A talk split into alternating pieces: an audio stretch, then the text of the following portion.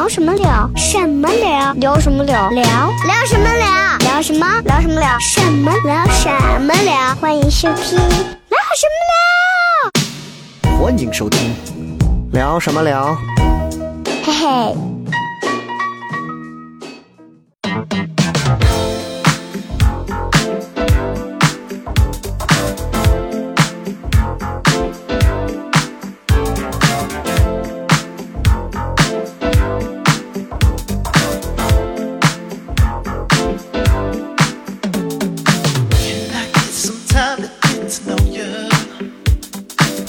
收听这期聊什么聊？各位好，我是笑雷。哎，我们上一期呢，我这个和剩我们这三位啊一起呢聊了一些有关我们很多朋友给我们难过的事情。对我们给我们发来的一些比较难的事情，还不是是难过，很多难的事情我们听到很难过，但是其实说实话，很多难的事情站在人家的角度上，人家可能能扛住，但是其实我们来听，其实做一个人生的参考，嗯，其实完全会有不同的感触，嗯，啊，哎感触真的不一样。我们听了，真的，我们听了很多这个比较难的事儿。那这一期我们继续围绕着人生比较难的事儿，我们继续来跟大家聊一聊啊。然后刚我记得上一期我们最后聊了那个比较惨的那个那个叫 Y Y 那个小伙儿，就是又是又是不是又是抱养的，又是他爸又是毒品呢，他妈又是没多少钱呀，怎么样？嗯，啊，确实确确实很难，确实很难。我们直接啊，我们直接来看后面的这个红玫瑰啊，我先来说这个，他说。我呢就挺梦幻的啊，机场正式职工，因为媳妇儿说不挣钱，媳完了之后辞职出来，干黄了好几个项目，两三个公司，最后老丈人说滴滴挣钱，然后贷款买个车，不到一年时间，滴滴又出这么个事儿，你觉得我是不是应该去国外做间谍？就这个陕西这地方 闲，哎，这属于碰上的事情都不顺。对他这个难，就是属于有点，就是你真的人走背字儿啊，喝凉水都渗牙。就是你，就是你，你你做什么选择呢？总有那个人做什么选择都错。就你你有没有过，就是你觉得这个阶段你特背的一个阶段，就你不能说话，说话也不对，做事儿也不对，做什么判断都不对。有没有过类似这样的？像他这种就是挺倒霉的。哎，我去投个资也赔了，我去啊。你要说我说单口最背的就是我参加各种比赛，全都选不上是吧？全部折戟沉沙，我真的那个我都快抑郁了，我就觉得哎呀，好气愤呀！我最近又投了，我是不是不适合比赛？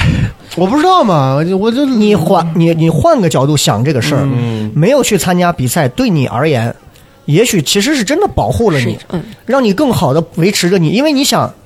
说你一句这傻逼挺好笑的，你就已经这样了，着不住了你上去，如果我们到时候把我们截图直播间的弹幕 都是问候，都发给他，这就是电梯里龙的包就改行了。龙猫直接我认识，看过他的演出。龙猫直接说：“那个师傅你好，我去八宝山，干啥？你不管，我自葬。我会有那种呃前三回嘛，四回的时候我就是一种想法，我觉得哎可能自己积淀不够，再积累积累。不去也是好事儿，越到后面我越气，真的，这 凭什么？是吧？那都能上，我不行。对对对啊，这个也算是啊这个也算是。来，我们继续看还有什么啊？雪饼来一条我们到下一条，哎呦，这个最长的这条哈，我大概给他啊，这个是专门要求要匿名的。嗯嗯，那是一位匿名的观众，他说是被妈妈抚养大的，结果一三年的时候，母亲查出那宫颈，个雪饼，咱们。咱们在读一个难的事儿的时候，就不要那么丧了，好吗？我听着就感觉你是在读一封自己马在心情已上跟男朋友经特别的沉重了。分手啊！我现在要分手了啊！来，我们开始哈。我是被妈妈一个人拉扯长大的。一三年，母亲查出宫颈癌，但是母亲内心非常强大，从容不迫地接受了这个现实。很快就是住院手术，需要切除整个子宫。手术那天，母亲在手术室待了整整八个小时。从那天起，母亲就再也没有下过床。本来以为做了手术，只要切除干净，后期化疗就可以康复。结果刚过完春节复查，发现复发，一系列的并发症开始恶化。母亲每一天都特别的痛苦，那种痛苦我们平常人根本无法感同身受。需要止痛药，大夫说可以缓解痛苦，但是这种药特别难找。我几乎跑遍了西安所有的医院，才勉强开到几盒。母亲的病情持续恶化，医生找我谈话，每一次都是坏消息和病危通知书。我记得那天母亲正在病床上跟我聊天，突然脸色苍白。你们有见过人脸色瞬间白的样子吗？我真的吓坏了。母亲突然大出血，而且是止不住的那种。所有的医生护士全都跑过来，极力的抢救，勉强才从死亡线上拉了回来。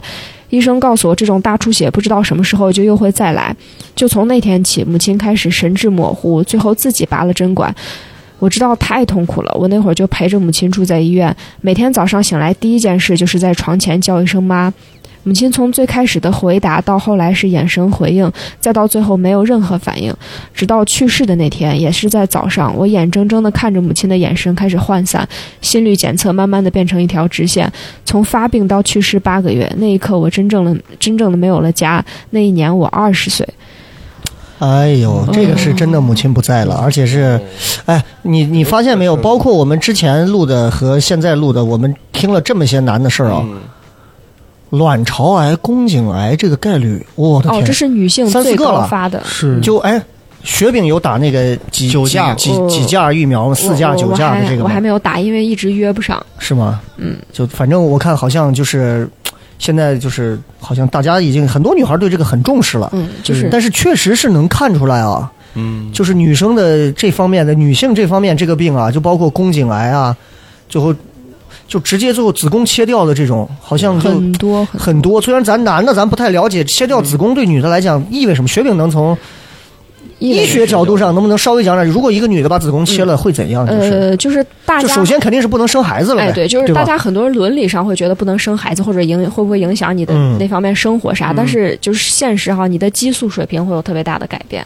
哦，就是嗯，激素这个对女性的心情呀、身体状态，包括你的皮肤、对对对什么对对生活、什么睡觉雌激素的整个影响是特别大的。嗯，哎呦，这个真的是个，所以就提醒咱们所有听节目的女孩子啊，就是我觉得能打疫苗就打一下，这个不花几个钱是吧？这点病真的，你像他刚说到这个，最后来就是宫颈癌是得了并发症，对，那这个就就真的就很折磨人。很麻烦啊，这个真的就很麻烦，所以这个我觉得，而且陪床看着母亲一陪床陪到最后真的就没陪过来，这个是个太难的一件事儿。这个过程是很痛苦的，嗯。你要说服自己。但是我们从好的方向上来讲，就是我觉得你也应该，他应该也会，就是怎么讲，这个应该也会也，这应该怎么说？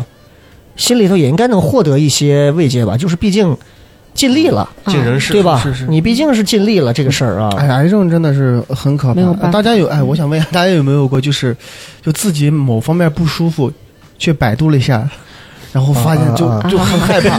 我前段时间就前两天有过，嗯嗯我肠胃不舒服，然后上厕所，就是不小心就是呃拉了就是带一点点黑色，我就有点害怕，我就赶紧去百度，百度肠胃黑便癌。胃癌，我操，把我吓坏了！我立马就去医院挂号，血常规、粪粪便检查，我甚至就粪便检查跟血常规查都没啥问题。他说你就好了，估计你就是啊吃坏肚子，你估计吃的黑色啥物质了。我说没有啊，西瓜籽儿，然后然后然后呃我说要不你再给我做个胃镜，他说。你没啥问题，啊，你血糖高是，你确实是梗，我跟你讲。就是我我就是会害怕嘛，会担忧。但是我感觉他这点是好的，哎癌症但是预防。我觉得龙包这样的啊，他今后有一天如果他老了，他绝对是那种子女难伺候的那种。不停的买保健品 就是你，是那种绝对，你是那种绝对是那种贪财怕死没瞌睡的那种，绝对的，就是你，你知道，就是越是其实爱惜自己的人，他会表现出这种就是看似很很软弱，嗯，呃，就是其实我也多少也会有点儿，但是年龄慢慢大，就是懒惰战胜了一切，你知道，我就觉得就还好，但是的确就是定期体检还是很重要的好像。脓脓包这个有点假养生。昨刚我问他昨天晚上几点睡的，两点。你这不是假养生吗？哎，我我这事儿我还专门我还专门问医生，我说我我这是不是因为我作息不规律？我经常就是晚上睡，医生只问了我简简单单问题：你睡够八小时吗？我说我一般都十个小时。医生啊，你睡够了就行了，你睡够了，你保持自己的作息就没有什么问题。他嗯生物钟是主要是正确的就行了。他就给我来了一个这，然后我我就贼害怕医医生，我我感觉确实医生真的应该见惯了很多嗯生死后人，他真的回答都很冷漠，就是也不对对对很淡然、很平淡，也不能说冷漠。哎，我之前我之前聊的那期就是说我们学校那个男的，就是我我学校的一个很早前的一个老师，从五楼跳下来，然后我爸第一个看到了嘛，在那躺着，过去一摸，嘴上都是血沫子，已经摔的，已经就基本上当时就人就不行了。他就是查出来是肺癌，应该是基本上到晚期了，哦，所以人也不想拖累家人了。但说实话哈，就是我不知道肺癌到底能痛苦到什么地步，但是人真的能爬上五楼去选择就是了结自己，这个勇气对对对也很。我觉得像我跟龙包这种，说实话，就是就是 比较惜命。对，就是你如果面对着一个像这样的一个凶猛的病情，和你选择我不活了，我直接从这十几层楼上跳下去，这两个我可能我我可能也不敢，对吧？我能再抢救一下。我觉得医疗还是很还可以接给我再试一试，对吧？就是这个事啊，所以来我们再看啊，这个癌症这个东西确实，来邵博，哦，我这个非常短啊，《阿强正传》啊，从小父母离异，大学刚刚毕业几天，被继父赶出门，兜里没有钱，在各各大同学家留宿，每天起床之后就要想自己今晚住哪。现在日子已经好多了，但想起那个时间真难。嗯，嗯，这就是年轻人动荡的那几年。哎呀，这个嗯真的是被继父还赶出门哈、对，这个咱是真的，我是没经历过这种，就我觉得，我觉得身边的朋友无家可归的那种感觉。对我，我不是说我我接下来要说的话没有任何歧视人家那种离异家庭的孩子，嗯但是因为我曾经也主持了好长一段时间相亲节目，的确是包括人家那个情感咨询师都讲过这个话题。就如果你的家庭是比较正常的那种，嗯，家庭比较幸福，父母都很恩爱那种，就是极大程度上，你如果找你如果找一个就是男朋友啊，像雪饼找个男朋友，你最好一定要回家看看，包括他的家庭是不是会有离异，因为离异对孩子造成的影响，他最后他不是说你们两个人相处会有问题，他可能对你还是很温柔，可是未来在你们两个的婚姻生活过日子里头。离异的这个东西会给你们两个人造成很多，他会他会映射到你们的家庭里头，嗯，就是会会有这方面的影响，所以，但是现在结离婚的真的很多，嗯。对，因为离婚的很多啊，所以就是这玩意儿，我我我我想起来，我高中一个同学，他本来高一的时候学习成绩特别好，就是属于年级前几。但高二的时候，他父母离婚，他整个人啊，就完全就换了灵魂一样，嗯，就原本以前那种乖乖女、马尾辫什么的，瞬间就成了一个太妹的那种，金克斯，直接就是就类似于那种从学习了。年级前二三吧，嗯就不说第一了，二三瞬间就不学，他就不学了。他哦说他要这种方式来惩罚自己的父母。你看看，我觉得报复应该对你现在是报复，想起来就可能就有点傻。对对，你这是惩罚自己，哪是惩罚父母呀？然后他让他跟他爸，然后去了另外一个城市，嗯嗯就就现在就没啥联系，但能通过看最最近好了，他现在自从学了拉丁舞之后，可能现在走艺术方面了。你这你还你还挺关注啊，这个是没没拉丁舞 拉丁是朋友啊，你所以能通过朋友圈拉丁舞拯救了离异的后遗症是吧？就对他找到自己的兴兴趣所在了嘛，现在可能是一个专业的拉丁舞者了。哦，那这还行啊。但是说实话啊，我记得我很小前的那会儿，就是就可能是上世纪九十年代，嗯，离婚是正儿八经大事儿。是是是，一个地方听说谁离婚了，那娃都不敢让同学知道。我的天，那真的是真的这这这么些年，真的社会开化的真的已经很好了。哎，是是我我小时候也是，一那个学习环境也是那样。你要不敢，你班上哪个娃离婚，你你不敢让同学知道，你知道你头头都现在现在离婚多是哦因为挤牙膏的顺序不一样离婚。我当时看到这个，我人都崩溃了。说一个是从后头挤，一个是从中间挤，因为这个原因离离婚了。了。哎，对，这个你就可以参考那个徐峥的那部《爱情呼叫转移》，就七年之痒啊，你永远就是吃炸酱面，永远要吸溜那个面条，怎么怎么样，就真的都是问题。所以你不要看雪饼现在你侬我侬哈，嗯过上日子这些小情感、小激情褪去之后，我们其实在重复着上一辈儿过上的那些日子之后，哦你最后再看那个它会很好玩儿，也会很有意思。你看我现在身边曾经那些天天能跟我在一块儿玩儿的那帮子妹子们，嗯，现在一个个都嫁人了。现在从他们的朋友圈完全是别，就是完全是两个样了。另外一种人生。以前我的天，那个色那个浪，现在朋友圈八十天发一条，发过来的一条就是就是也就是晒娃，也 no 也不晒娃不晒老嗯公，就偶尔发一下自己什么就。他可能觉得自己要不就是身材走样了、变形了，或者觉得跟感叹一下以前不一样，他也不愿意再暴露过多生活。就很多时候就就是婚姻一进入婚姻，女人就变得变得迷了，你知道就就哎呦就也是个很失去光彩。也是很很让人觉得又迷又难的啊。来，我们再看，嗯，看这个，这叫什么？茶姑娘，女，三十三岁，坐标印度。印度哎呦这个国外的是吧？从去年疫情开始，直到现在，百分之九十九点九的时间我都在家里待着。哎呦，印度的食物相比较于咱们国内，相比较于我们大西安，真的是太匮乏了。做饭基本都是以丝瓜、苦瓜、黄瓜，这叫什么瓜？西葫芦瓜为材料，咋全都是瓜？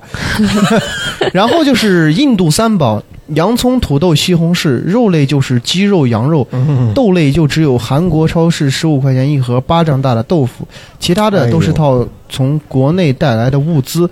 哇，咖喱味儿！等以后回想起来，真的不敢想象这段时间是怎么熬过来的。最难熬的就是现在这段时间。六月初查出怀孕了，天哪！哎呦，真的是近两年来唯一的好消息。开始会觉得人生的灰暗被撕开了一道口子，可是没想到后面孕反开始了，头晕、恶心、想吐、没食欲，而且本身吃的都不好。现在真的是听到“饭”这个字儿就恶心，但不吃又饿，吃的每一口都无比艰辛。再说说目前印度的气温吧，也就四五十度，哇，四五十度，真的。当时我老公租房子的时候租了一个顶层，每天屋里的温度都是三十几度，整天都需要开着空调。晚上睡觉的时候跟睡炕一样，衣服里的衣柜里的衣服整个夏天都像在暖气片上放着的感觉。哎晚上睡觉不开空调热，开了空调吵得要命。由于大的政策原因，回国迟迟不能实现，真的是要崩溃了。哦，我觉得这这个是有点难。这尤其在疫情背景下，对嗯，印度又确实是有点困难。印度现在这个变种的这个德尔塔的这个病毒是又非常猛，嗯，啊我都看到一些照片，就是浮尸满地的那种，对对对，是真的非常现场在，焚烧尸体。非常猛啊！然后你说实话，咱就不说印度平时你就没有疫情，嗯，你在印度生活其实也很不容易。你知道新德里前两天我看新闻说，新德里最高路面温度好像到六七十度，这还是路上都不敢有人了，还是咋？我去。反正就哎，而且印度人还喜欢光脚，他们走在路上该怎么办？跳一边走一边。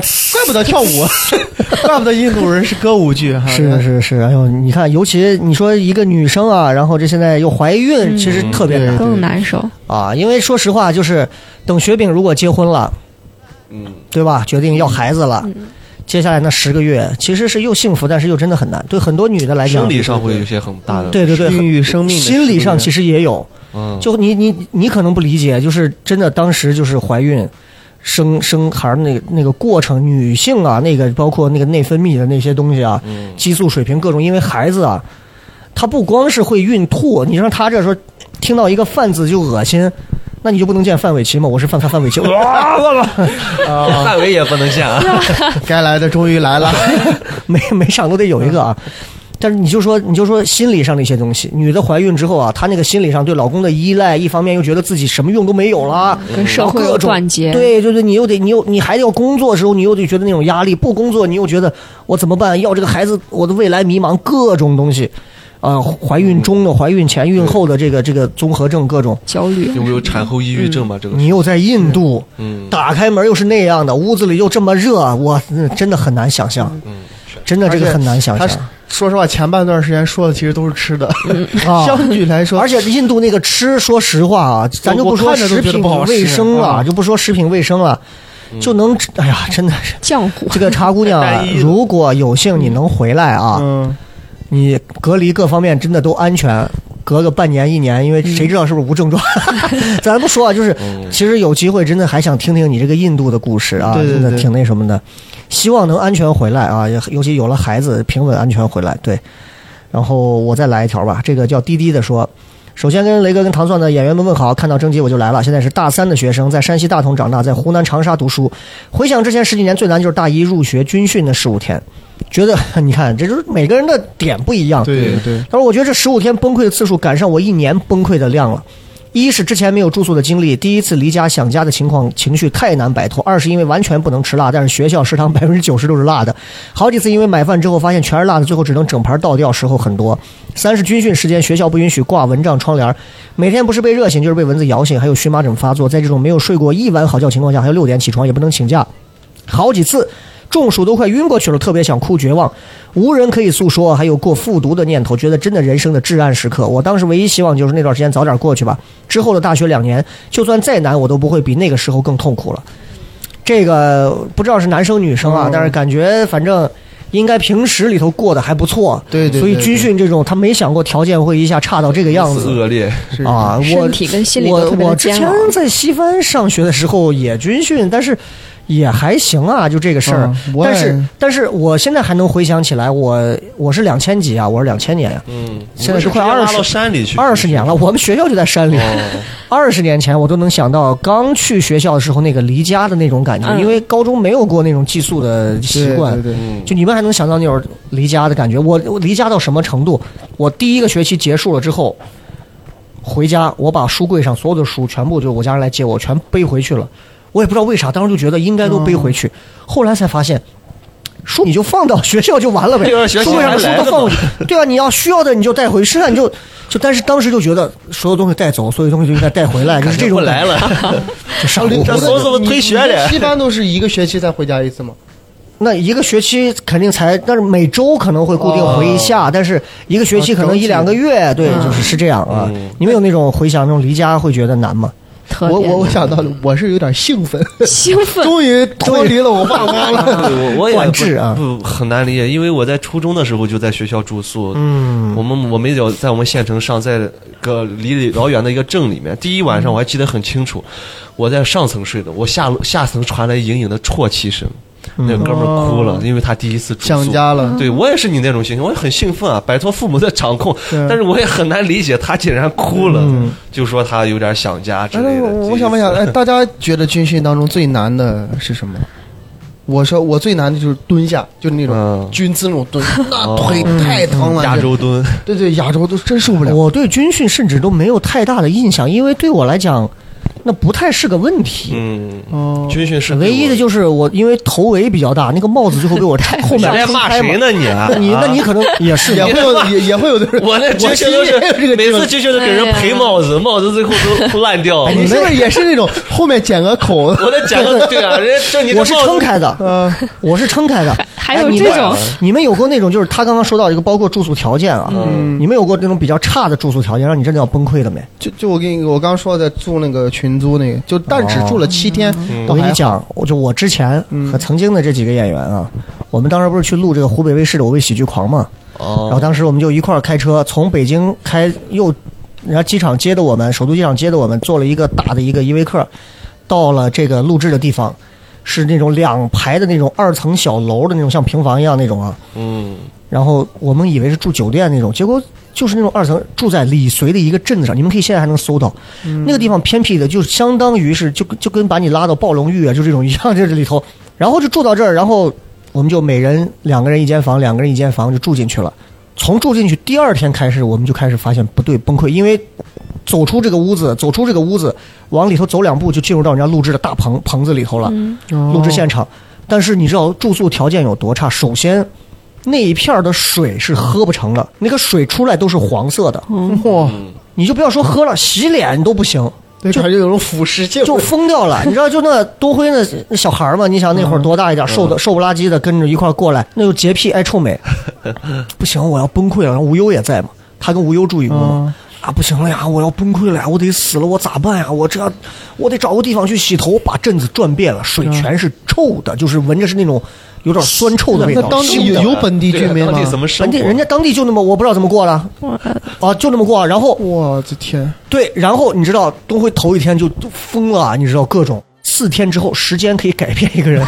四天之后，我们我们沿着就从一排就是那种房子，就是那种铁皮房子，旁边是窗户，我们就沿着从挨个走，我们准备进棚了，然后就敲他门，我就看东辉隔着窗户看，瘦弱的就跟活死人的一个身体一样，躺在床上，身上爬着四五个苍蝇，该睡睡他。真的哥哥活着没？妈，当时以为臭了，你知道吗？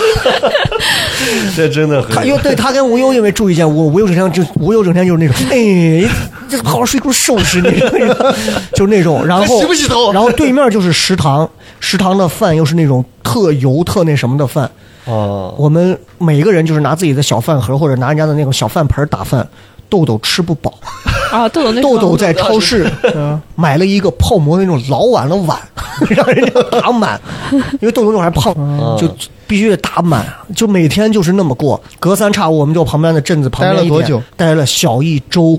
哦，当时评委不是潘长江、蔡明跟苗阜嘛，嗯，然后当时我们就当时就是真的很踏实的，就想着说进去录节目，然后就跟组去录，这样的话编导可以随时去纠正你们的内容。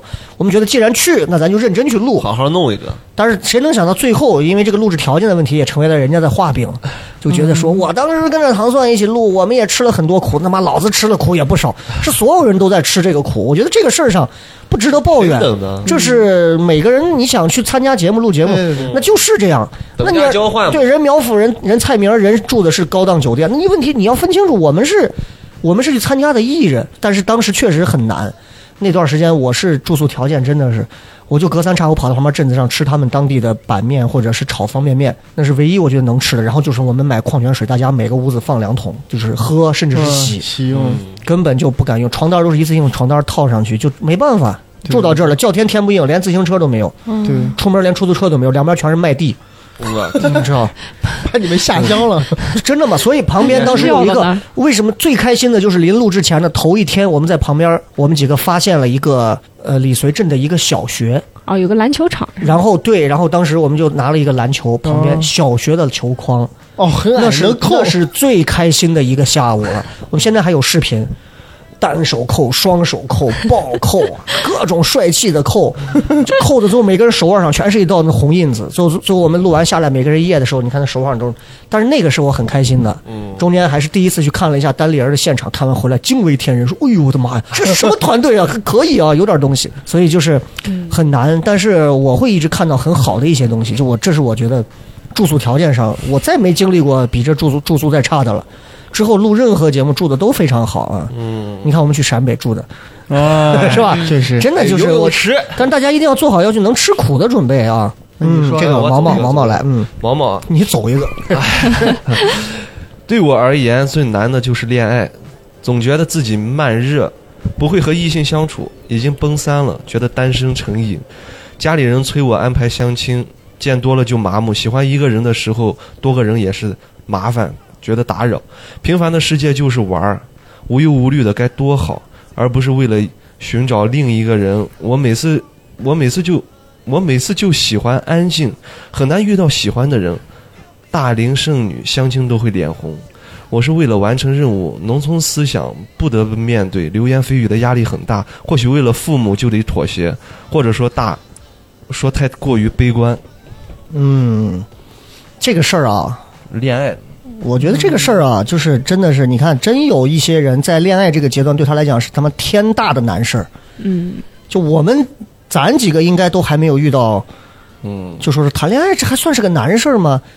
但是结婚是个难事儿，但是真的有啊没有办法和异性。我跟你说，有很多他就不知道该怎么跟异性去接触和交流，甚至连途径都没有。嗯，你让你现在比如说给邵博介绍一个姑娘，真的就像这样的姑娘，老老实实的坐到这儿，嗯，对他来讲可能不知道聊啥，太难了。可能对我们来说，吃个饭、喝个东西、带你出去玩，我们想了一圈东西，就跟说段子一样试样轻松。错一样。嗯，对，但对有些人来讲，哇，那开放麦比春晚都难，嗯，就这么个难度啊，真的不一样。我我给大家建议就是你呃多别提前预想结果，嗯你先去享受一下，就是相处的方式。先迈出不要交第一步朋友一样。对你不要预想，哎呀，我跟他会怎么怎么样，可能他不喜欢我，嗯我怎么对他也，你尝试着去相处一下，那可能。而且我感觉多多多去试，就是多去，嗯不要不要说老是拒绝别人给你的机会，你多试多试。你知道现在其实很多身边很多姑娘是哪种啊？就有些家里头可能是农村来的，也有一些地方就是父母很传统，嗯，他到了该谈婚论嫁的时候了，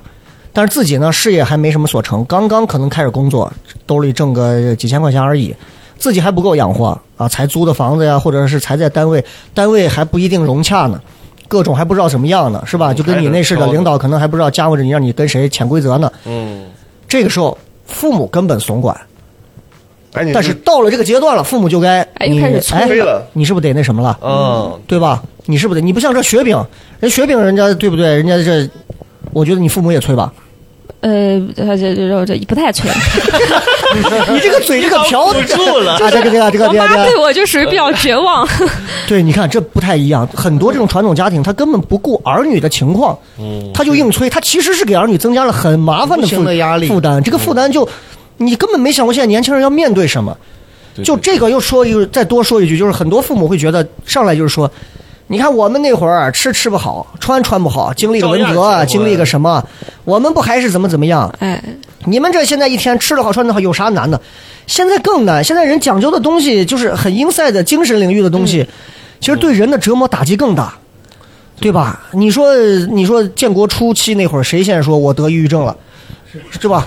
谁因为说我因为文化大革命得了抑郁症？没这个标题，但现在真的得抑郁症的真的多。对，是是是，你因为这事儿压力大的、自杀的都有。你这过去你说那会儿国国家啊各种还有动荡的时候，那会儿人还真没几个自杀的。嗯，但现在其实反而歌舞升平过得好了，人们开始个性化的东西多了啊那。会儿连吃都吃不饱，哪有时间考虑这些东啊，西？对嘛？对对对对对，我再说一个啊，这个等风来说了一个，也他这个也是跟结婚刚跟上一个还能续上说，我最难的时候就是毕业两年想娶，当时谈了三年对象的时候，他跟我说有车有房有彩礼才是结婚标配，自己借了十多万勉强付了首付，当时拿着四千月薪，还着三千房贷，交着一千房租，只能白天上班赚钱，晚上兼职赚钱。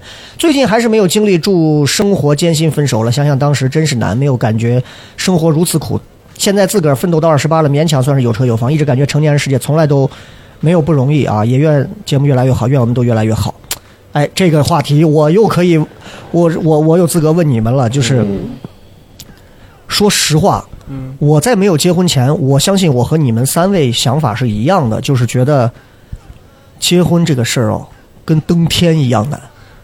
我当时一个月拿三千多工资的时候，我根本就不敢想，我怎么可能结婚？随便身边人一问，结个婚，你少说不得撂个几十万去办事儿，各种乱七八糟的，想都不敢想。但是这么多年，现在一想，稀里糊涂的就过来了。但这个稀里糊涂当中，它一定是有逻辑和有一些原因的。就比如说，你像邵博，嗯我我记得我有一次跟邵博私聊过这个话题，就说，就说以少博现在你自己的收入和包括你的积蓄啊，嗯，如果现在如果现在说人这一方面条件是特别成熟的，对，能结婚，你觉得感情上没问题，嗯物质条件上你觉得差多少？嗯，说实话，我是觉得差蛮多的，还差四年的感情吧，就再谈四年。至至少至少能给我两三年的时间吧。但是你觉得女孩等得了两三年吗？我觉得悬，因为因为我是我是比较有，就是自己事业如果稳定了才会去说结婚，嗯不然我觉得很难很难，因为婚后的一些事情会把我们感情压垮的。嗯与其就是说结了之后咱们面对这些问题，可能会存在离婚的风险，那算了，咱们还结什么嘛？嗯，哎，我是觉得是这我就。直接把它换成一个问题来问一下三位啊，就是你们三个觉得，因为你们没结婚，嗯，你们现在觉得一想到结婚，你们觉得最难的或者让你会觉得最头疼的是什么？比如说嗯这个彩礼钱我从哪儿弄啊，对吧？比如说我要请多少桌这种事情，我就比如说我跟对象这一旦要是结婚，可能面临的东西不一样，就各种你们一想到结婚是迷茫，还是说真的会想到什么你就觉得头疼？哎呀，这个太难了。我我我觉得各方面都有吧。一一方面觉得我还觉得我刚毕业，说实话也没多久，嗯突然间就步入家庭，然后而且又我多了一想对对，我因为你觉得就没这个概念说。对对没概念。像雷哥你说那些都有，说什么彩礼啊，就乱七八糟。但是就是飘在空中，对对对它并这都不是一个实际的一个对这都是一个具象的东西他。目前还没完全没有这个概念。嗯，我我是我是有结婚这这个雏形，有想过，但是结婚对我最难的不是你说那些，嗯结婚对我最难的是要孩子，嗯，因为我一结婚就势必上已经已经结身婚了，身体缺陷就会暴露。不 不是，有人骂你呢，岳哥，我没说，我这就是要孩子是让我觉得很很困难一件事，。哦感你指的是生下孩子以后的这个生下孩子以后的对他的抚养、对他的教育是，但是我给你宽一个小心啊，嗯。说实话，孩子很好养，嗯。就是就是就是山珍海味也喂了，也能长大，嗯。猫粮狗粮也能长大。那你要照你这么说，那国家经历那么多年战争的灾乱的时候，对吧？我倒那没孩子吗？这个问题，我是觉得培养就是嗯。让他如何就是觉得这个。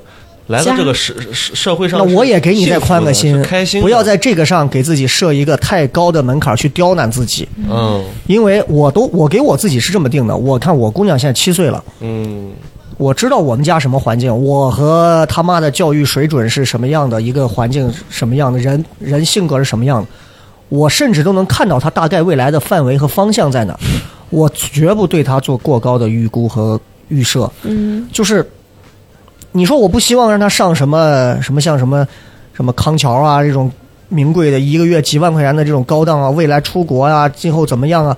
我也想，可是我只是想，因为我知道，如果就算是我跟着脖子把他推到那么高的时候了，我的家庭可能跟不上那么多的补给，我何必要这么刁难自己呢？我从来不是一个要难为自己的人，所以不要去难为自己。即便你难，你看很多都是那种就啊出去，我觉得就是中国人对孩子啊，真的是当传宗接代这玩意儿当他妈信仰一样的在。我是害怕我自己没办法给到他很好的教育，就是我自己的问题。害怕自己不能成为一个很好的父亲。对我害怕自己，因为我我在我受到的教育是，也不能说我父母，他们已经给了我最好的了，但是我是觉得在我成长过程中，两句话啊，嗯过来人两句话。第一，你想的太早，太早了，想的太早和太多了。第二一个，如果你想让他看到你是一个好父亲，你只需要做一件事儿，就是对他妈很好，就够了。至于你在工作上是保持一个积极的状态还是怎么样，不重要。就是他会觉得，哎，我爸这辈子都对我妈很好，他会觉得你是一个好父亲。钱挣的少一点多一点，说实话，无所谓。不是最重要的。我觉得雷哥这句话说的很好。我我爸一直就是很怕，也就有点就是，其实你说男人怕女人，就是还是说属于让着他的，就就是叶问说的话，尊重这个世界上没有怕，就是尊重老婆。嗯，这样就感觉，我就感觉，哎，我爸虽然说他性格闷闷，但是他是个好好爸爸，他对我妈很好，听我妈的话，那我就会觉得父母很恩爱。我从小也没感觉到什么压力啊，什么乱七八糟。而且我对婚姻，我不知道现在有好多人，我身边这些人都是我这种情况，就是对婚姻是有一种恐惧感的，就是可能是我的家境造成的，就是我对婚姻是发自内心的不相信，这个东西。，我这么说，如果现在有一个先决条件放到这儿，突然你现在账户上一百万就是你的了，嗯，你会不会自信多一点？不不，这跟钱反而没关系，是吗？那个就是因为，可能是因为我觉得婚姻它本身就是不太脆弱，嗯，不太就是那那样坚固的一个东西，就是它反而不像是说是两个人在一起要好好过日子，我是觉得反而就暴露出更多的问题，更容易分开了。如果我们谈恋爱，我觉得哎，可能还可能维系久一点，但是一旦结婚的话，雷雷哥，你知道我没有信心的。少博这种问题，就是因为他现在还没有女朋友，没有。如果你有个相恋三四年的女朋友，嗯你再看待这个问题是会有不一样的角度你得往里走你得考得再多一点对对，你会考虑责任这方面的问题。是之之前是我我有过两性的这种关系的，就是也处了。你不用炫耀有两性的关系，对对对你就说有女朋友就完了。对，那你得会想没有想过为他负责？我我有我我说实话，我是发自内心对婚姻这个事情没有信心的，不是对女方没有信心，是我对自自己没有信心。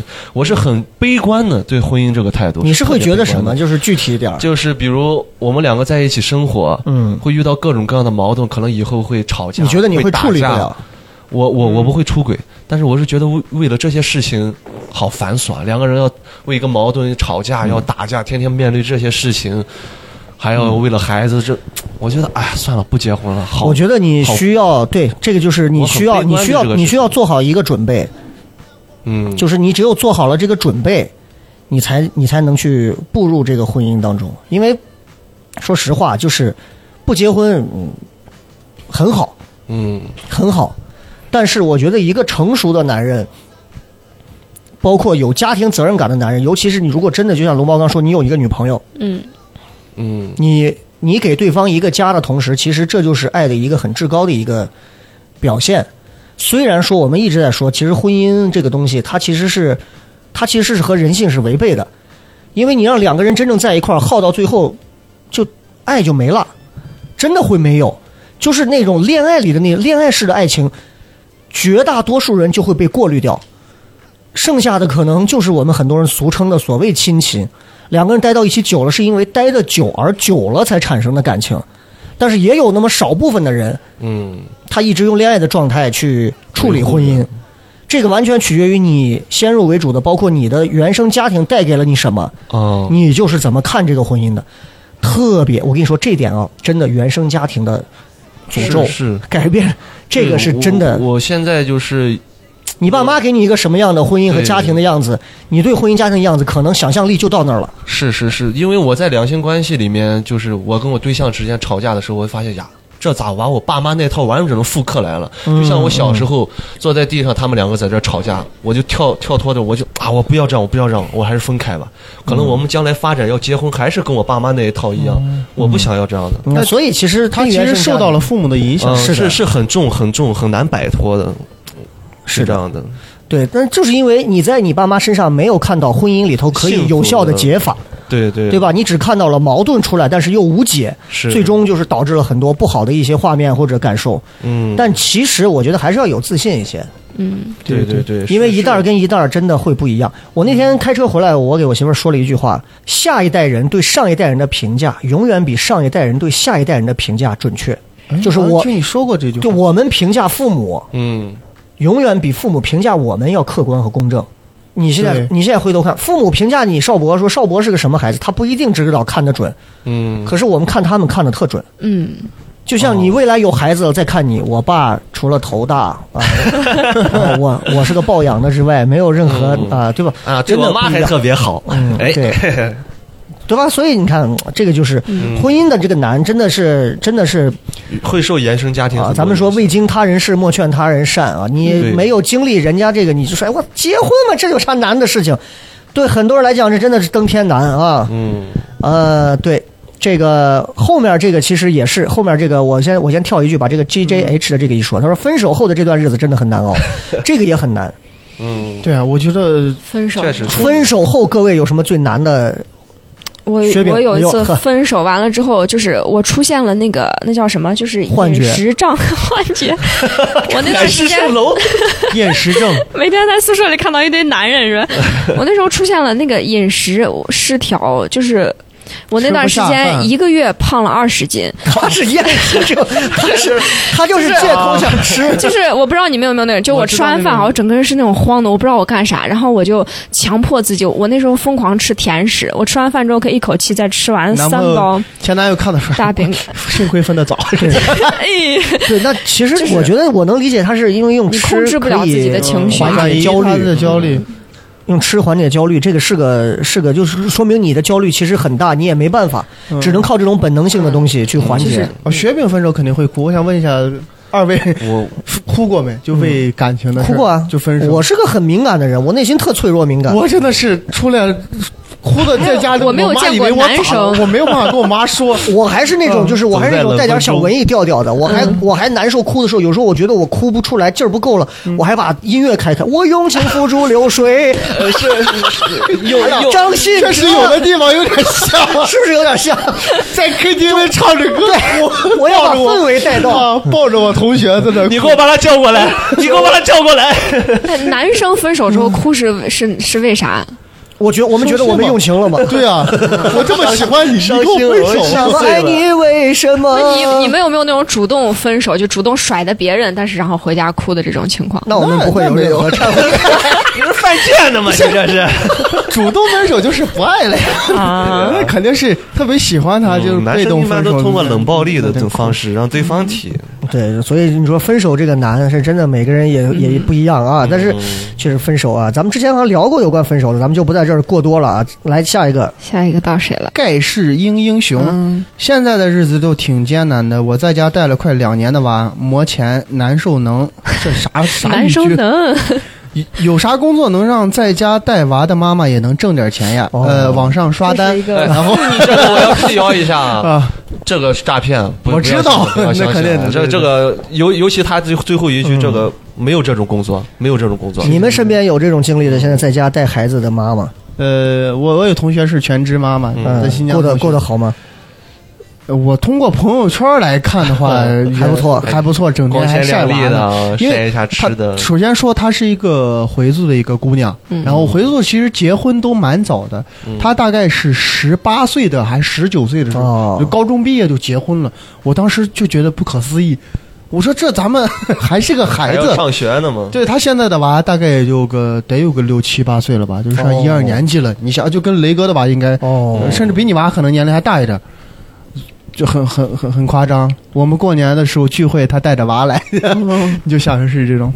是这个雪饼今后如果有想过，如果有一天有孩子了，会在家坚持带孩子吗？哎这个还是就说一定会工作？对，我现在想的是肯定是会工作，嗯，就就感觉就会特别的焦虑，你又跟社会你预判一下，你的未来是那种独立把孩子会就是我预判我预判我自己哈，我属于那种娃不着，但是我自己肯定会有惰性，我在家待两天可能就会，那那那就是说，如果有机会成为一个家庭主妇，你是愿意的？吧我是愿意的。哦家庭主那条件先决条件是什么条件是就是我们俩的生活能那啥，就是他一个人能把这个家比，如说就在西安生活，你觉得一个月得得大概他挣多少？他得挣多少？哎，我我呀，我对钱这个没概念。我现在就觉得只要有一个稳定的居所，哎，然后其他的就生活能包住就 OK 了，然后就生病的时候能应急就行。那他这完全不用生活靠丈母娘就行。你这种媳妇儿都不用掏钱 娶，你这就是买一个送一个的那个。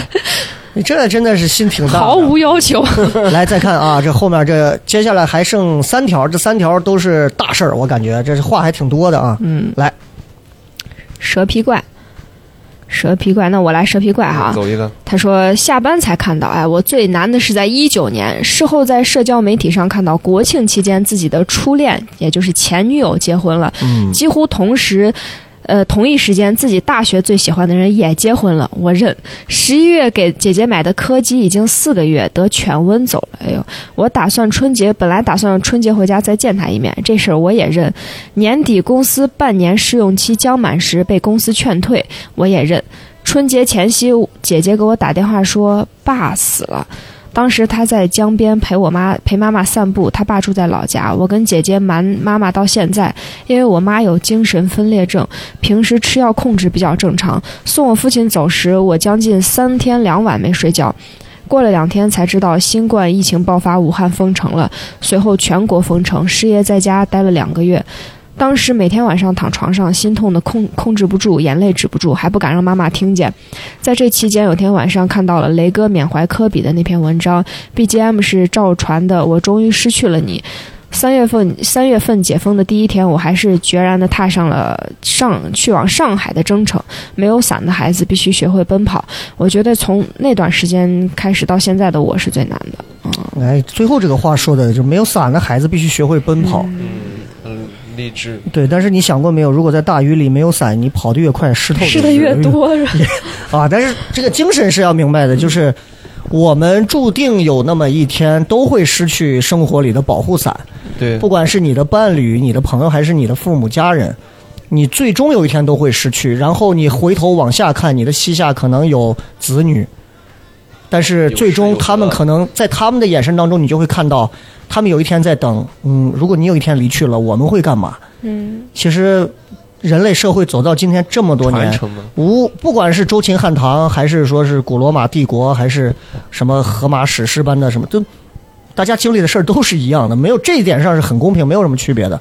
所以你要说难，我觉得，我觉得又回到我们最初之前聊的话题，就是你看他经历的这事儿，真的一件接一件。你说这没有剧有剧本吗？没有剧本，谁都不知道未来会怎样。然后我记得之前有一句话就说说。说你上学的时候，其实大家都还看不出来什么样。等你有一天进入社会，找了不同的工作，家庭有了变故，父母也大了，有找了有找了不同的配偶，有了孩子，人生根据不同的过滤器过滤了几次之后，每个人就物是人非，就各各自不同了。嗯，就你现在就能感觉到，你看以前一个班的学生，大家同学在一块儿，五年后你再看，有人坐牢了，有人这样了，有人那样了，有人怎么的了，再过十年你再看千奇，百怪的，有人都不在了。嗯，是这个就很很艰难。所以你说人生它这有什么意义？你说对吧？难不难？对，但我觉得人生精彩也在这儿，你永远不知道下一步是什哎么。因为我因为我去这个西安市这个殡仪馆祭奠的时候，现在不允许把骨灰盒拿出来放到那个外头去祭拜，只能带个灵牌出来，然后弄点果子祭拜。其实我有时候会抽身出来看这个事儿，你说它有什么意义呢？人死了就是死了，那骨头渣子都是我捡的，我你说真能看到吗？看不到。你说什么都看不到。我对面坐了，我对面的那个排位，因为我们太热了，就找了几个有树荫的这个这个位置。我们在这边，对面一个姑娘，两个跟她爸妈跪到那儿，应该也是她奶奶不在了，说的河南话。最后那姑娘反正就，我是不能一边给人拜一边在说什么我来看你了，我到现在都说不了这样的话。就我我不是个会这么表达的人，但那姑娘就一直啊，奶奶走了，哎呀，爱吃点啥就吃点啥吧，就是多吃点好嘞啊，我这都挺好嘞，不要管也，不要太操心啦，怎么怎么样。就我就突然觉得，好像好像这些东西其实它也是有存在的必要的，嗯，对，对吧？这就解你心上的结呢。对，也是有存在的必要。所以从那天头七完了之后，我就给我家的一个小桌子旁边，我就弄了一张我奶的遗像，然后我买的有香，我弄的香炉。我现在每天早上起来就是三炷香，然后拜一下，然后家里头没有人的时候，我会说，我会跟他说两句话。那有人我就不说了，有人我就觉得哎呀太矫情了，太矫情了。没人的时候我就说，我说老太太你你保佑一下我。你这样还挺可爱的感觉，就我我我有人的时候我就说不了，我妈就会经常、说不出口妈，我今天吃点吧，然后怎么样啊？说我就觉得我说不出口，我不是个这样的人。嗯，但是没人的时候，可能我会说，哎呀，我说老太太最近很难受啊，你怎么样啊？怎么怎么样？然后烧个香，然后弄完走人。我就觉得，可能这就是这是我从今以后人生多了一个新的意义。但这个意义，你说它真有什么意义吗？但它可能会让我就像看那个《寻梦环游记》一样，对它可能会让你，它你总得找点东西赋予一些意义吧有。点慰藉。对对对，所以就就是这样啊。你来再看啊，嗯，下一条巴黎猫，我来啊，我来，我来我来有幸看到雷哥这期关于难的话题，实在是很巧了。要说到人生之难，当下恐怕是最难的时候了。大约在四年前，在父母的意志下结婚了，不是相亲的结果。我我们在那个年龄阶段正好在谈，可是恰好父母认为该结婚的年纪了，就顺应天命了。如今有房有媳妇儿有孩子，在其他人眼里是非常幸福的日子，该有的都有了。和我的父母居住在一起。我的母亲是强制性的人格，我的生活起居事无巨细都要按照她的想法来。如果有违逆，便会人前给脸色看，人后被人骂。不可否认的是，她在家里确实付出了很多，但不能听进去半点意见，说的多了就直接被取消谈下去的资格。家这里我感受到了三百六十度的压力。再说说我的媳妇儿，她在医院上班，我能理解她上班很累，但在家里住了三年之久，收拾卫生的次数不超过十次。在家里的时候，基本躺在沙发上玩手机，能躺着绝对不坐着。家里的卫生基本我一个人做，结果腰椎都不太好了。面对这些情况，让我的精神面貌也让人深感无奈。无望近两年，这些事情开始影响我，失眠严重，不吃药睡不着觉。前些日子去看医生，医生开的药说要更是建议分开居住。我想活得自私一点，自己一个人过，这样就会快乐许多。可是家里还是有父母孩子，还是舍不得丢下，还是于心不忍。难是真的难，人和人相处好难。哎呦，这个就像你刚说的，就是 结了婚之后，嗯有问题具体了之后，就真的，我觉得我我感觉好压抑啊！是，你看，就是先说他妈这个强制型人格啊，你这你、哦。因为你自己的妈是怎么样，你这个没办法去挑了，对，嗯，因为那你从小应该就适应了呀。嗯，而但是他们居住在一起，我是感觉是有问题的。应该你跟父母分开住，你带着自己的孩子和老婆，对吧？分开住，这样可能会缓解一些。这个婆媳关系这些东西啊，哦这个一旦走到一起，这个走是得太非常能就我十对儿、五十对儿里头能有一对儿特别好的，剩下的基本上都是能少接触少接触，嗯然后就是大多数的就是最后两个人撕逼的那种。哦，就是这点上一定要一定要就是，对，如果你媳妇儿是个明事理的人，还则罢了。你妈但是要咄咄逼人，那谁也忍不了。但是两方如果都好，你不要压根儿就不要做那个预设，你就想着，对就是这玩意儿就是天生两个种族，你就不要把一只狼和一个羊关到一个圈里。对我我们农村会有分家的这种习俗，不知道你城里有没有？就是我们结婚之后会，就规矩都是这样，大家都是心照不宣的规矩，就是分到。给你分出去了，你要结婚之后你嗯就住到外面去，不要在家里住了。对，这样的心照不宣的，就农村人都这样，就分家嘛农。村房多嘛，你说这儿哪没办法？哦有些可能家里就因为条件要结婚，啊但是没房，哦跟父母只能住到一块儿只能。住在一起了。但我可能这种我我是能理解父父母的习惯，其实父母有自己的习惯。你如果跟他一起生活，你不按照他的生活，你你相当于打乱他的生活习惯。比如说我、嗯我能体会到，就是我在新疆的时候，我喜欢睡懒觉嘛。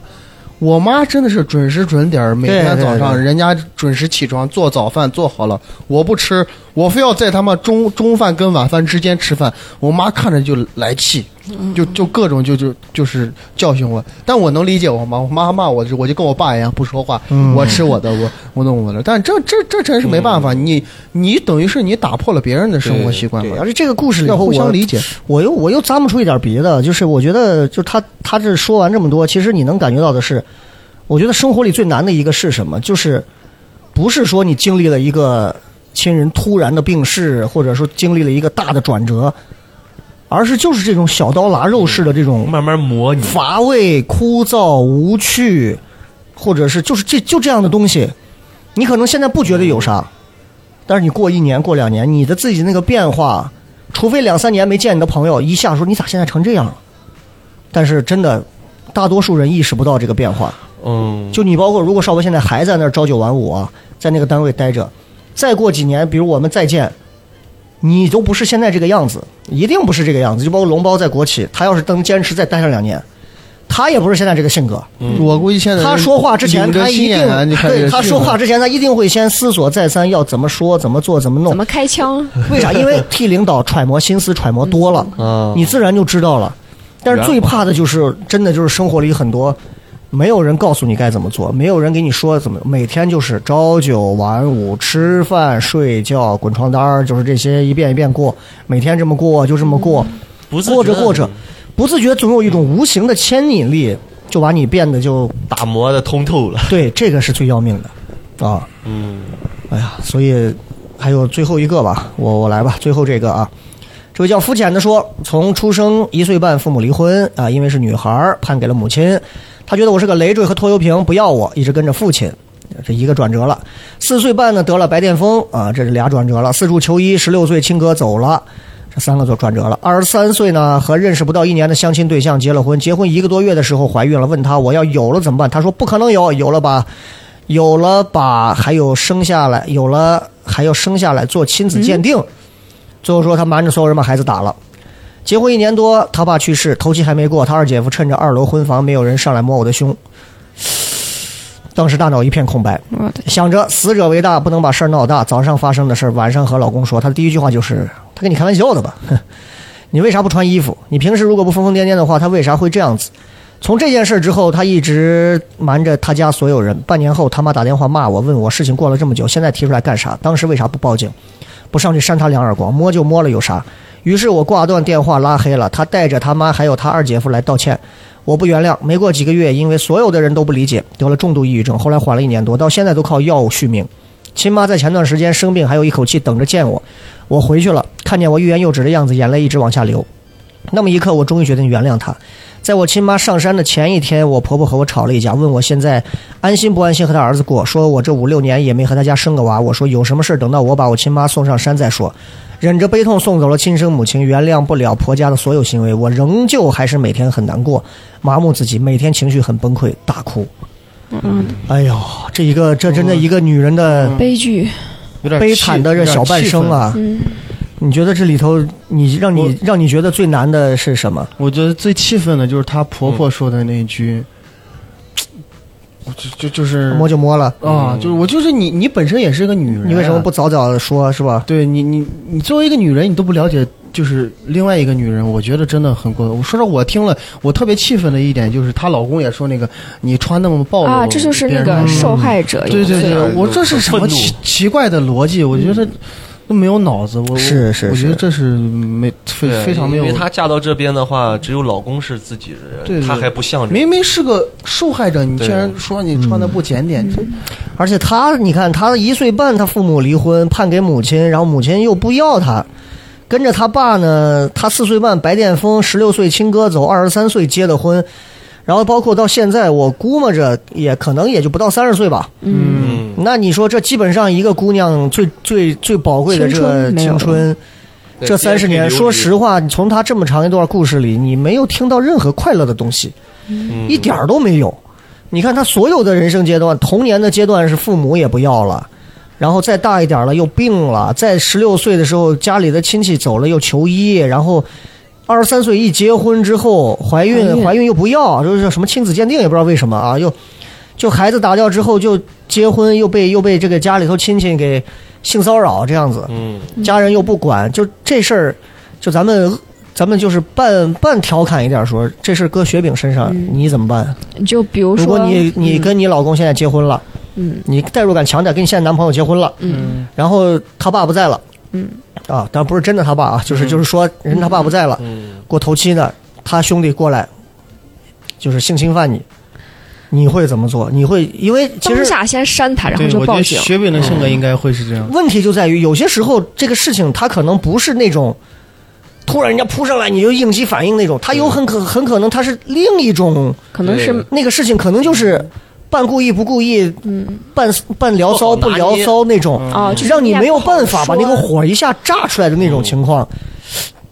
很多时候就如果我感就是这个，我感觉唯一的评判标准啊，就是你感觉你有没有被冒犯到。如果你觉得你被冒犯到，已经不舒服了，你就必须得。那你会考虑到这个事儿一旦说了，底下所有的亲戚朋友都在哦葬礼啊哦，这个会特别的尴尬。人家他爸都在那啥，你这个时候当着他爸妈全家人披麻戴孝，你说，哎，他在这摸我胸，不太哎，不合时宜。你还有个特别好的方法，你当下你就拿出你的手机录下来，就哪怕我们现在不说，但是如果我之后这个事儿越就是，如果你能把这事儿忍过去，你觉得没有关系，只是我的身体，这就是肉，你就摸了一下，我之后跟你保持距离，那没有关系。如果你觉得这事儿冒犯到你，觉得恶心，那你就录下来，当时不好说，我觉得之后再跟报警每个。人性格不一样，可能有的人会想到很多，说大局观为主或者对对对，嗯但以以我个人啊，我幻想一下，如果我还是尤其还是亲戚认识的朋友，他敢这种弄，我操，我我我都不会管任何事情，嗯，我觉得把他往死里打，就属于那种，我会属于那种当下做出自己什么特别好的人。最迅速的反应，对对，我会觉得这这种事儿还考虑什么其他的事情呢？但是你知道中国有个传统思维，就是死者为大呀。你要知道，你正在陷入到全家的一片悲痛当中，啊，对吧？可能这个时候前厅正还有亲友过来头七啊，或者是干嘛的时候，那我我是会觉得这种会更加加剧我的愤怒，就这种事情你他。情况下，你还竟然行这种事情，但是只会加重就我的愤是雷哥这。个话说，我刚想到了一点就是蛮难受的一点，就是嗯，呃好像这个社会总是让懂道理的人受委屈。嗯嗯，就是我我懂得死者为大，但是他他妈为什么不懂得为什么在今天来侵犯我？对，这也是我是为什么我懂道理，我反而要受这么大委屈？他不懂道理，他反而占了那么大便宜呢？这就很难受一点。嗯这个社会，这很悲哀的。对，所以你像他这样的一个，他现在其实还是很悲伤。这样一个人，你说嗯有什么解法没有？因为我们今天其实说了很多的这个男的故事，你说像他这个事儿有什么解法没有？我是觉得，就我在看到他这些经历的时候，我感感觉他很多事情都在为别人，嗯别人替他在做做这个主意，嗯别人在替他把人生规划。你像孩子这个，嗯她老公说这个，你就把孩子那个打掉了。然后别人说这个事情，你一直在为别人妥，协，一直在为别人妥协。我想你要为自己做回自己吧。他自己想过那你怎么样不是？但你要想这个问题啊，就是他四岁一岁多父母就离婚，四岁多就是这样，他是拖油瓶的这样的一个被人老是遗弃的这个，他其实骨子里是很渴望能够得到一个，就像流浪猫一样得，到对对对，有一个主人如果爱我，温暖我就天天过去撒娇的那种，他肯定是希望，所以也许她很爱她老公，那所以她老公说这些东西，她她也没想着说，她因为她性格要真那么强，可能她就走出这个对，他就不是那样一个。你像我们说性格很强，因为你从小家里头没有这些磕绊的这些东西，让你让你的性格去扭曲、去变化什么东西。如果我们从小父母压根就不要咱，你嗯你现在怎么看？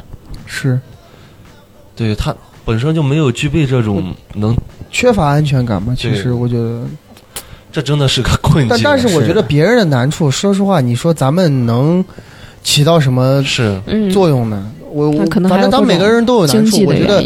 我反正消解难处，我没有说什么刻意的去消解，它自然而然就拖着就过去了，也不是说嗯拖着，因为因为有些困难不是说你想办法解决就就能解决的呀。对对吧放着了。比如说亲人的离世，你这怎么解决？你只能任由时间的流逝，你嗯慢慢去。比如说像呃雷哥这种点焚香，或者他找一种心灵气味，只能靠这种方式，嗯那没有办法，这这无能为力啊。嗯，所以说每个人难处只能通过自己慢慢去消解吧。对对对。那今天我们把基本上今天这么多的这个难的故事都说完了，各位现在我们说一下自己的感触，好不好？有什么感触？嗯，就因为其实这只是真的沧海一粟，如果我们撒开了再征集啊，其实那很多的，我跟你说，我们可能跟你坐地铁擦肩而过，坐在你旁边的那个人，嗯。可能下一秒现在正要去 ICU 探望他家里面的父母双亲啊，嗯，或者旁边这个人可能查出来刚查出来癌症，对不对？就这会儿就就每个人都有自杀去啊。大的故事，谁知道呢，对吧？嗯。所以今天我们这这节目做完了以后，大家听了这么多的故事啊，只只是一小部分，嗯，有什么感触？来分别都可以讲一下。呃，那那我先说吧。嗯我觉得每个人其实都会遇到很多难受。咱们今天聊了很多人，其实我有想到一点，就是我觉得咱们一定要一定要努力的去赚钱，因为你会发现有很多问题其实是经济可以解是经济可以解决的。嗯嗯嗯，所以说，钱其实不是万能的，但是它能解决咱们一定程度上的困难，甚至是大多数大多数的困难。嗯所以我觉得，其实我听完之后，我我觉得挣钱还是挺重要的。对你说到这儿，我突然想到啊，就是就我之前说，我以前有个女朋友，不是在北京嘛，嗯在北京做央视的一个导演，然后那会儿他就给我讲他家里，他爸妈就是离婚了，他就跟着他妈。那会儿呢，就他属于长得也是那种大眼睛那种，就是然后也他家人那会儿还小，他就印象很深，他就说我们全家人当时就不待见我，最后说长大不行就当小姐喽。嗯，哇，他姨还是什么当时，然后他当时就记得这个话，他最后就说：“我最后在北京回来，完了我混的还不错，回来我后来请他们到北京，就是就是天安门阅兵的那条路上，那个应该是王府饭店吗？还是哪个？就是那儿，嗯请他们在那儿包间儿订了最贵的一桌，请他们搁那儿吃。”就是打他们脸，所有人的脸色都其实不是很好，因为说这些话他都记得，然后就，但是你知道，说实话，听着好像这是电影上这是一个很消解气，嗯，可是其实，这个鄙视的东西依旧会在，这个伤痕依旧会在。这顿饭吃过了，你最后想想又能怎样呢？对是。对吧？你现在回想，对，说不定人回去说，哎一看在北京当小姐挣这么多，这都没准还是回到这个逻辑了，真的真不好说，真不好真不好说。人这个没法改变这种偏见了。邵博有什么感受？呃，我我昨天晚上在看这些很多事情的时候，我就想起来，在小学的时候课本上有个文章，它叫《王子和乞丐》，是安徒生童话里面一个节选。据说这个王子在路街道上看到一个很落魄的乞丐，嗯但乞丐就给他说：“哎，我其实年轻的时候也是个贵族，但我因为战乱，我的家里人都被杀了，然后我就连年失所在一路讨饭讨到这里来的。”王子就赶紧说：“呀，如果是这样的话，我这种生活放到我身上，我天哪，我肯定承受不，我肯定活都活不下去，我肯定会、就是一死在路上了，可能。然后那个乞丐就很淡定的说：“不一定，我觉得你如果这个事情真的放到你身上的话，你也会像我一样的。”嗯，就是会坚强到挺过来。其实好多事情我看到了，真的很很难很难很难。但是这种事情，我是相信人他本身是有很强的韧性的。对对，就是如果放到我们身上，我们看到这个事情，可能想到跟那个王子一样，想到呀，放到我身上，我天哪，我肯定挺不过来。但是如果真的说，我们我我也不说这个话了，就是可能有这种情况出现的话，我是觉得都能挺过来的，对，人其实适应能力还是挺强的，嗯都能挺过来。我我之前都想过一个很奇怪的想法，就是，啊，我说我要突然拿上一个礼拜我去试试，我就要饭，那你得换个城市剩饭，，你在西安可能很尴尬。要到一半儿啊，对吧？就是对，就是我就说，就是咱就是理论上就说，如果去要饭，你真的体会一次这个东西，你可能对生活的改观，就是你对这个城市，嗯。要不然你就是觉得还有真情在，要不然你甚至可能就觉得没有什么温情在，因为人都很现实。哦，那那你你们在电视上有没有看过那种就故意那种呃人扮那种落魄的人去嗯。饭店要饭呀，或者怎么样？变形记，不是不是，啊然后拍大家的反测。试人们的爱心嘛，啊就是看的，我看哭了都给我，真的真的，就就有一个女的是正好那个人就是一个大学生的模样，就是落魄了，说是他不好意思，他演员嘛，他演的还挺好的，就说我这也也来了一个礼拜，钱包丢了啥的，那个啥没关系没关系，你进来，他也她也为了照顾这个人的面子，也没有说就坐到这儿，嗯给他上了饭，他说你吃完饭你直接走就好了，你也不要说什么，你直接走就好了。我觉得这个。老板心是真的好，嗯。他照顾了人的呃善有善心，有同时还照顾了你的带着爱。尊严。嗯。我那一刻我就特别特别的感哎，动，就我我我腹黑一点啊，嗯。你要是真是很梗的一个性格啊，嗯，你就你就在在在那个城市再要上两天饭，你可能就再不相信这个节目了。对。就我觉得你要是只有自己经历过，嗯。你才知道。我为什么一直会有这个想法，是因为我当时看了《赵本山，我忘了刘老根还是马大帅上头有一幕，我就特想验证这个，就马大帅快饿成怂了，快饿死了，然后人家包间里头一桌人刚吃完饭，剩了一堆走了，过一会儿马大帅进来，哎，那个刚那个王总的手机是不是落这儿了？你给找找服务员，你找找是不是在这儿呢？过一会儿，过一会儿服务员好像没在这儿，没在吗？哎，不对啊，刚还在啊。那你是这，你拿几个盒？你给我把这几个盒东西打包，你知道吗？然后我就在想，我说这玩意儿要是可以的话，我就天天盯着人家包间，扒玻璃上看，等人快走了以后，哎，王总，王你妈就是给我拉出去了，是吧？我就想，哎，这也是个，呃，我一个很扭曲的执念。生活学兵有什么感受？我的这个感，就我感觉除了刚才龙包和邵博说两点，我感觉看完大家分享那个难事儿哈，我就感觉有一部分就是那个很痛苦的枷锁，可能是那个社会的那个成见，或者是你自己对一些事情的那啥成见造成。就比如说我刚才看到好多人说年龄焦虑，说我已经三十四岁了，我已经三十五岁了，我或者我已经多大了还没有什么对象啥的。对对对，就是感觉大家可以把这个心态看看开一点儿，有很多事情不是说就是所有社会说好才是好的，就是你自己其实开心就行了。那你你自己对你的年龄设定，就是你现在说你现在年纪不算很大嘛？嗯，二十四。对呀、嗯比如说你现在要是三十四了，你说这个话，我可能还会很信服你。嗯，二十四是正当年的时候啊，对呀对吧？你是这几年，你是选择玩儿，是学，是工其实作，还是有。时间可以选的。对你，这是你，这就是你人生的资还有本。余地呢。我我一直举例子，就是我觉得人这一辈子就像是玩摩天轮一样，嗯，你刚上去的时候，你就一直往上看，你就可想看那个顶上到底是啥风景。可是你真的过了那个分水岭的顶之后啊，你就会特别珍惜下来的每一秒，因为每一秒的高度都是只有那一下了一直在下降，对，到最后你就其实你就也没有看的心情和欲望了，最后就下来了，就结束了。就你你想过没？自己的年龄到哪个阶段是你你你也许会慌，就是我其实现在开始都慌了，因为你看我二十四岁了，有可能我身边有很多零零后的人，哎，人已经开始做什么东西，哎，已经成功了，我的天！然后我二十四岁，我学校还没毕业了，我都没有社会经验，嗯，然后又感觉生活过得也不是那么的好，然后就 所以就感觉 其实只要你的焦虑。听完了我们整整这么多的节节目里的这些这些案例子或者故事，你居然还说你现在过得不够好？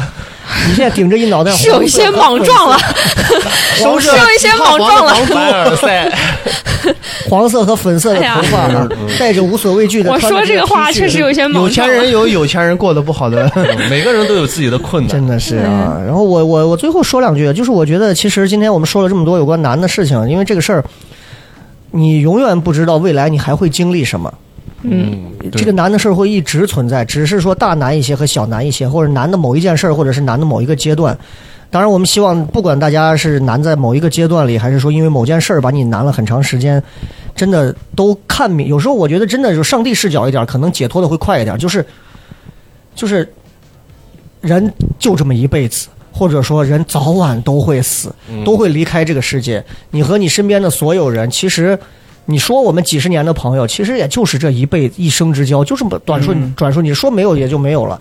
所以我觉得得失心也不要太强。像刚刚最后那个姑娘，就我们说的，嗯，我觉得很多时候自己是是怎么想的，就主动的多主动把握一点，可能会更好，就不会那么被动了，对吧？就就对，这个很重要啊。然后，然后我觉得今天反正我们也没有在节目当中啊去刻意的去调侃和搞笑，但是我觉得，我觉得大家应该也从这这这节目当中应该也能听到，其实确实大家都会有不尽如人意的，即便现在我们的呃所谓国家也很强大呀，生活也不错呀，每个人也都挣着啊，对吧？都有的吃有的喝，也不愁吃喝。